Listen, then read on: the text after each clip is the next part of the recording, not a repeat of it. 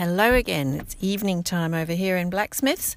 When I began this podcast, I was convinced that I'd be talking a lot about food because it's been one of my favorite topics for quite a quite a while, although it has been taken over a bit by movement in recent times. Anyway, I've hardly talked about food at all, just a bit here and there, so I thought I'd give it another go tonight and just go over the first four things that I learnt from Chris Kresser that were best avoided and that I began to avoid, and that were actually the first four things I avoided that made such an immense impact on my health. So the first one is sugar, which I'm pretty sure everybody knows about by now, although it wasn't so commonly known um, back then. And the maximum amount of sugar that is healthy and okay per day would be four teaspoons or 20 grams. Some would argue even less than that. But for the average person who doesn't have a specific reason, I'm sure that 20 grams is probably doable. Um, the next food is, is gluten or wheat. It's not just wheat, it's wheat, barley, and rye. And then oats don't technically contain um, gluten, but they're often processed with other glutinous grains and therefore they're often contaminated with gluten. And so, why is that? Of course, there are people with celiac disease and gluten intolerance who need to avoid gluten because they get a clear and obvious allergic reaction to it. But there are other things about gluten that make it not a great food. One, there are many. I probably won't cover all of them. Um, one of them is that it's highly glycemic, meaning it's exactly the same as if you'd had sugar. So if you're eating a piece of bread, it's the equivalent of having several teaspoons of sugar. And if you're having pasta for dinner the same night, then you've had several more teaspoons of sugar. And if you've had a meat pie, then that's several more, etc. So it all adds up and it basically cleaves into sugar molecules the minute it gets into your, not the minute it gets into your mouth, but very soon afterwards. And so it is equivalent to eating sugar, so it has all the same problems that sugar has. It's antigenic. So it's got all those proteins that people with celiac test positive to, and people with gluten intolerance don't test positive to those proteins, but they have um, clear symptoms. But there are dozens of other proteins that don't get tested for that gluten that um, wheat contains, and that people can have antigenicity to, but would never know it because the testing doesn't get done. There is a lab in the states called Cyrex that will test for all of the um, possible proteins and antigens in wheat, but it's not easily available. So, a lot of people do have antigenicity, meaning they're producing some kind of immunological response to those foods, whether they know it or not. And the symptoms may be nothing to do with your gut. The symptoms of those antigens and your immunological response to them could be skin irritation, depression, joint pain, tiredness all sorts of other things that are not gut related. And even celiacs don't always have gut related problems, they have those other problems.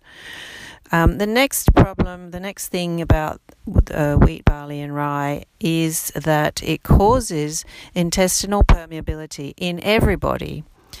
Um, so, in a healthy person who has no symptoms, it'll still cause, at least for one hour, intestinal permeability, which just means that if the, your gut is lined by a very, very fine mesh, where the holes in the mesh are just the right size for allowing in the small parts of the food once it's been digested and broken down and is safe to enter the bloodstream, then for at least an hour, those little mesh holes are bigger and they allow in larger molecules which aren't supposed to be in the blood and will be immediately recognized as a foreign body and treated as such by mounting an immune response. So even in people with no symptoms whatsoever who feel fine and who feel like they can eat gluten fine, that will happen and it may only last an hour and then reverse itself and go back to normal. But during that hour, things are passing into your bloodstream that don't belong that there. And over a lifetime of doing this repeatedly, it's not going to lead to anything good.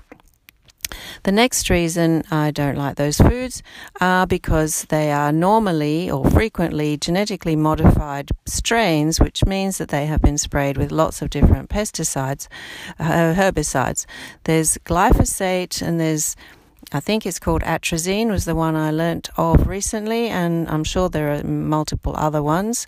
And wheat in particular gets sprayed both during the growth and at harvest time, so it's extra full of those things, and those things destroy the microbiome.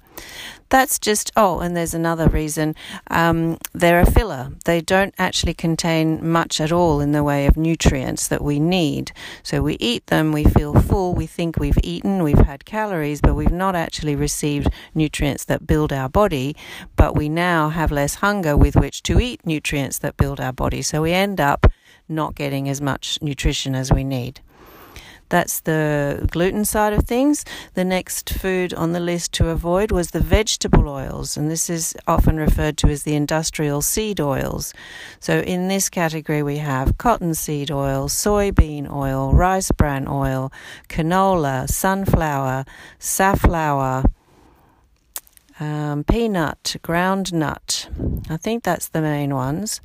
The oils that um, are okay are olive oil, avocado oil, macadamia oil, and coconut oil, and then all the animal fats.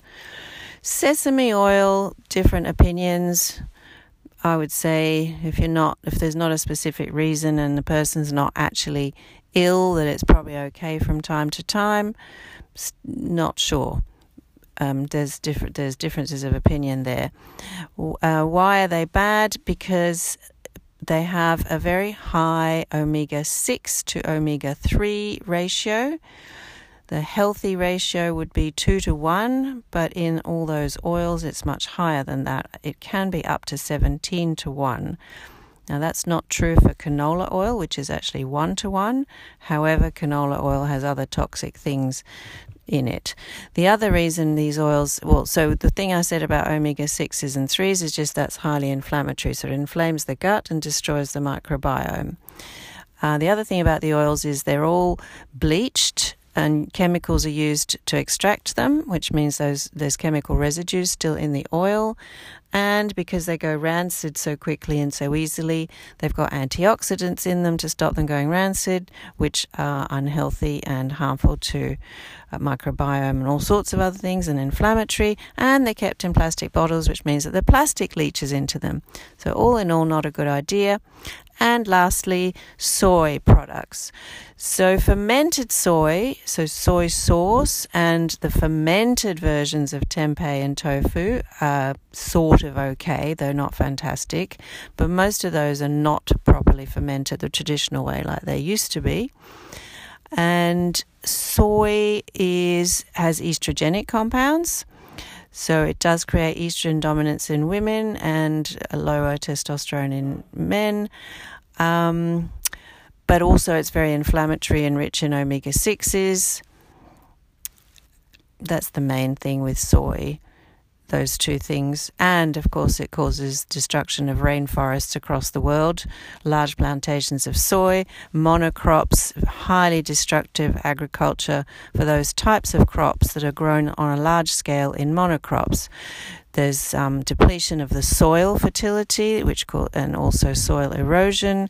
There's killing on a very large scale of all sorts of mammals, birds, reptiles, worms, insects, and soil microorganisms, both from clearing the land and destroying the habitat and then going over it with machines, then spraying it with all sorts of poisons, and doing this repeatedly over a period of years. It's one of the most environmentally destructive practices that we currently have. Uh, for food production. So that's not just true of soy, that's true of corn and rice and wheat, canola, and quite a lot of other things. So that's another reason to dislike soy. So those are the main four things that after reading Chris Kresser's blog and all his advice way back in 2014 that I stopped eating. And they, the avoidance of those foods did give me a week's worth of feeling a bit woozy and dizzy as I withdrew from the amount of carbs I was previously having. But the results were nothing short of spectacular in me and um, as can anyone can find on the internet in a lot of people, if not all, who have given up those foods. All right, that's quite enough blathering on for one evening. Hope that's been of some use, and I'll talk to you soon.